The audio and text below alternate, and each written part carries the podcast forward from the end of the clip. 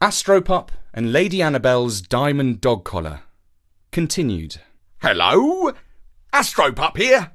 In the previous episode of my story, I told you how the parrot started to help Sherlock Holmes in the case of Lady Annabelle's diamond studded dog collar.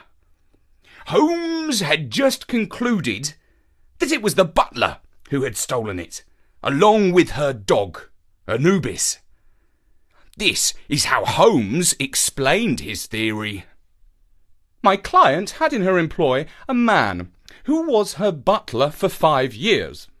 He is 34 years of age, and like many of his profession, his perfect elocution is a little forced.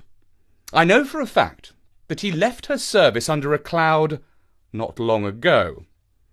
As an intelligent person who spent time in the company of the good lady, he would be sure to pick up some knowledge of her greatest enthusiasm the history, art, and religion of ancient Egypt. One of his duties was to walk her dog, Anubis, in Hyde Park. The dog knew him and would not bark if he returned to the house, and would not be the least surprised if he put him on a lead and led him away from the house. I'm a hundred percent certain that if we visit the home of this former manservant, who goes by the name of Stevens, we shall recover our diamond studded collar. And the dog? And the dog? asked the parrot and I both at the same time. According to the note, the dog had been dispatched to the next world. No doubt, as an act of malice against the butler's former employer. Well, said Watson, let's go and pay a visit to this Stevens. Holmes directed our cab driver to cross the River Thames and head for Old Kent Road. On the way, I imagined what this dog murdering former butler would look like. I pictured a man with a bald head, an angry red face, and huge strangling hands. No doubt he was a cat lover. We found his house on a street where kids were playing football in bare feet. One of them directed us to the door of the house where he lived with his brothers and old Ma. Holmes rang the bell, and to my great surprise, the immediate response was loud and clear. A face appeared at the window. It had two large pointed ears and a long thin snout. When the front door eventually opened, a dog ran out wagging his tail. He was black and slim, with slender legs. Hello, friend, I woofed. We've come to rescue you from this evil dog napper. Rescue? What makes you think I need rescuing? He asked. Aren't you Anubis the dog, with the diamond collar who was stolen and presumed dead? I asked. I, I am Anubis, said he. But my master is a good fellow, who takes me for plenty of walkies, and shares his nosh with me. Fair's fair. Well, said I, there's been some mistake. Meanwhile, Dr. Watson was talking to Stevens' old mother. My good lady, hand over the diamond dog collar, and we won't say another word. There ain't no dog collar here, she was saying. I should know. The house ain't big, and there's nowhere to hide such a thing. This argument went on for some time. Holmes sighed and said to the parrot, Of course she would say that, wouldn't she? If I had spoken first, I would have taken a more subtle approach. But she's speaking the truth, said the parrot. The collar isn't here. Stevens didn't steal it. He left it behind on the mantelpiece of his former employer's house. He just wanted the dog. The parrot knew this because I had just told him. Anubis had given me the full story. The butler had always looked after him. The lady of the house kept Anubis because he bore a striking resemblance to the ancient Egyptian dog god. After the butler had been fired, he missed his canine friend badly, and one night he came back to the house to take him home. He left the message, written to his former employer in ancient Egyptian, quite appropriately, and placed it with the valuable collar on the mantelpiece. Anubis gladly went with the butler because he regarded him as his true master. My dear parrot, replied Holmes, you take too kind a view of human nature. You may be sure that the butler was not so honest as to leave behind a valuable item that would make him rich beyond his wildest dreams. Kind? I'm not being kind. He left it because he's a dimwit, said the parrot. The lady of the house won't admit that she's still got the collar because she doesn't like the butler. She's angry about losing her dog.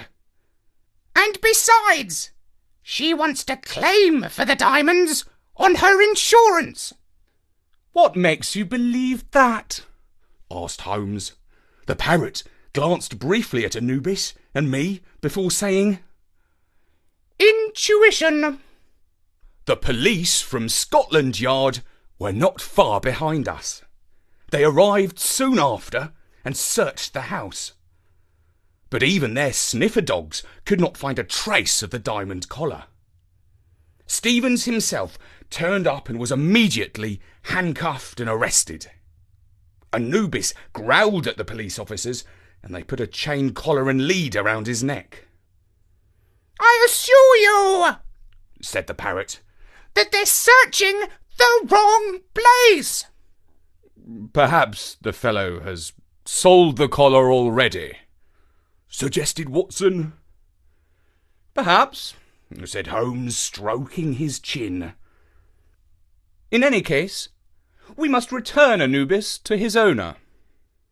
Watson gave a sharp tug on Anubis's chain, and we clambered back aboard our hansom cab. This time, our journey took us to the high end of London society, Belgravia, where the doors of the white stucco houses are opened by butlers. A dog who lives in these expansive squares can expect to nosh on the butcher's best tripe and go for walks in Hyde Park. I knew that if Anubis was willing to give up such a life of luxury and exchange it for the rough streets of the East End, he must love Stevens the butler as his rightful owner.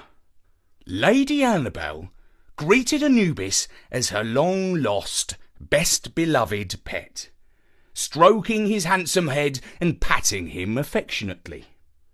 But Anubis only wagged his tail quite faintly when Holmes explained that they had failed to recover the valuable dog collar, she waved her hand and said, What do I care for diamonds when my darling dog is returned to me? A noble sentiment indeed, I thought, if only it were true. Her diamonds were hidden somewhere in the house. Of that Anubis had no doubt. Holmes, Watson, and Marlowe were invited into the drawing room to be served tea by Lady Annabelle's new butler. We dogs were led downstairs to the pantry. The cook put water in a bowl for us and dished us up some porridge. I woofed my share down, but Anubis was not hungry. When I had finished eating both bowlfuls, I looked up and saw the parrot sitting on the head of a chair. Hey, Anubis, he said. I need to borrow your nose for some detective work. We slipped past the footman and sneaked up into the hallway. The staircase was guarded by eerie Egyptian statues that looked uncannily like cat people.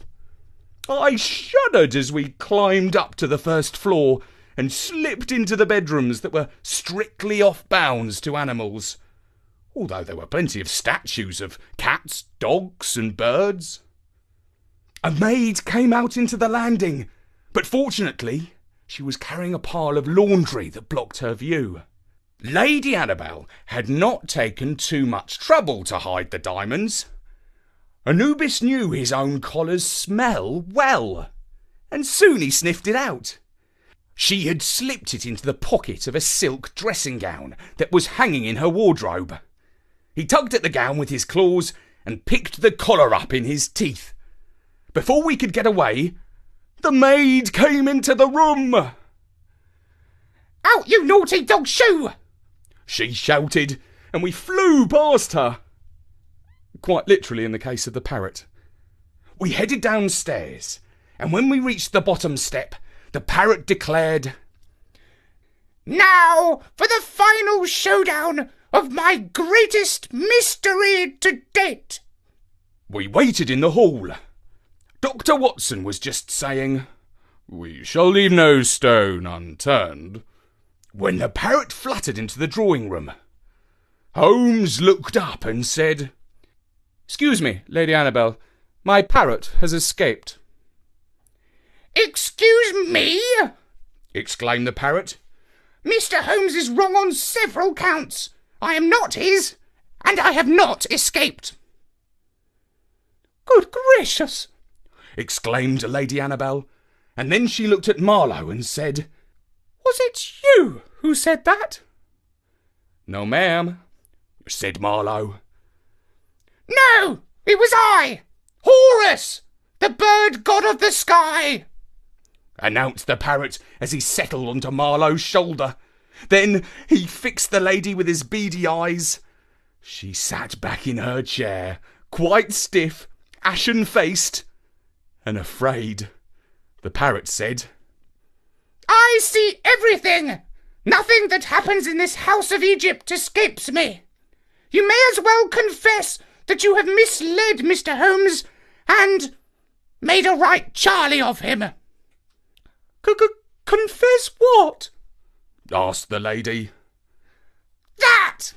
said the parrot, pointing with his wing, for while he had been speaking, Anubis had trotted into the room. He padded up to Lady Annabelle with a collar in his mouth and laid it at her feet. Case solved! declared the parrot, and I woofed my approval. Why, why, Anubis, you clever dog! You brought your collar back from Stevens' house, said the lady, appealing to Holmes. Why, what a clever doggy! We didn't even notice, said Watson. Holmes remained silent. Eventually, he stood up and said decisively, Watson, it is clear that we have been outbrained by a bird. I must return to Baker Street and consider my future as a detective. As we left the house, the great man looked most dejected. The parrot fluttered beside him and said, Don't take it too harshly, Mr. Holmes. In this case, we had the advantage of animal speak. Holmes tipped the brim of his deerstalker cap. I take my hat off to you, he said. And I see now that the ability to communicate with animals provides many intriguing possibilities for detective work. Animals see a great many things that we humans overlook. Perhaps if you have time, you will teach me some useful words and phrases. Well, certainly, said I. But Holmes didn't understand me. I am afraid, said the parrot, that we are wanted in a different time and a different place. Mr. Holmes, it has been fascinating, said Marlowe.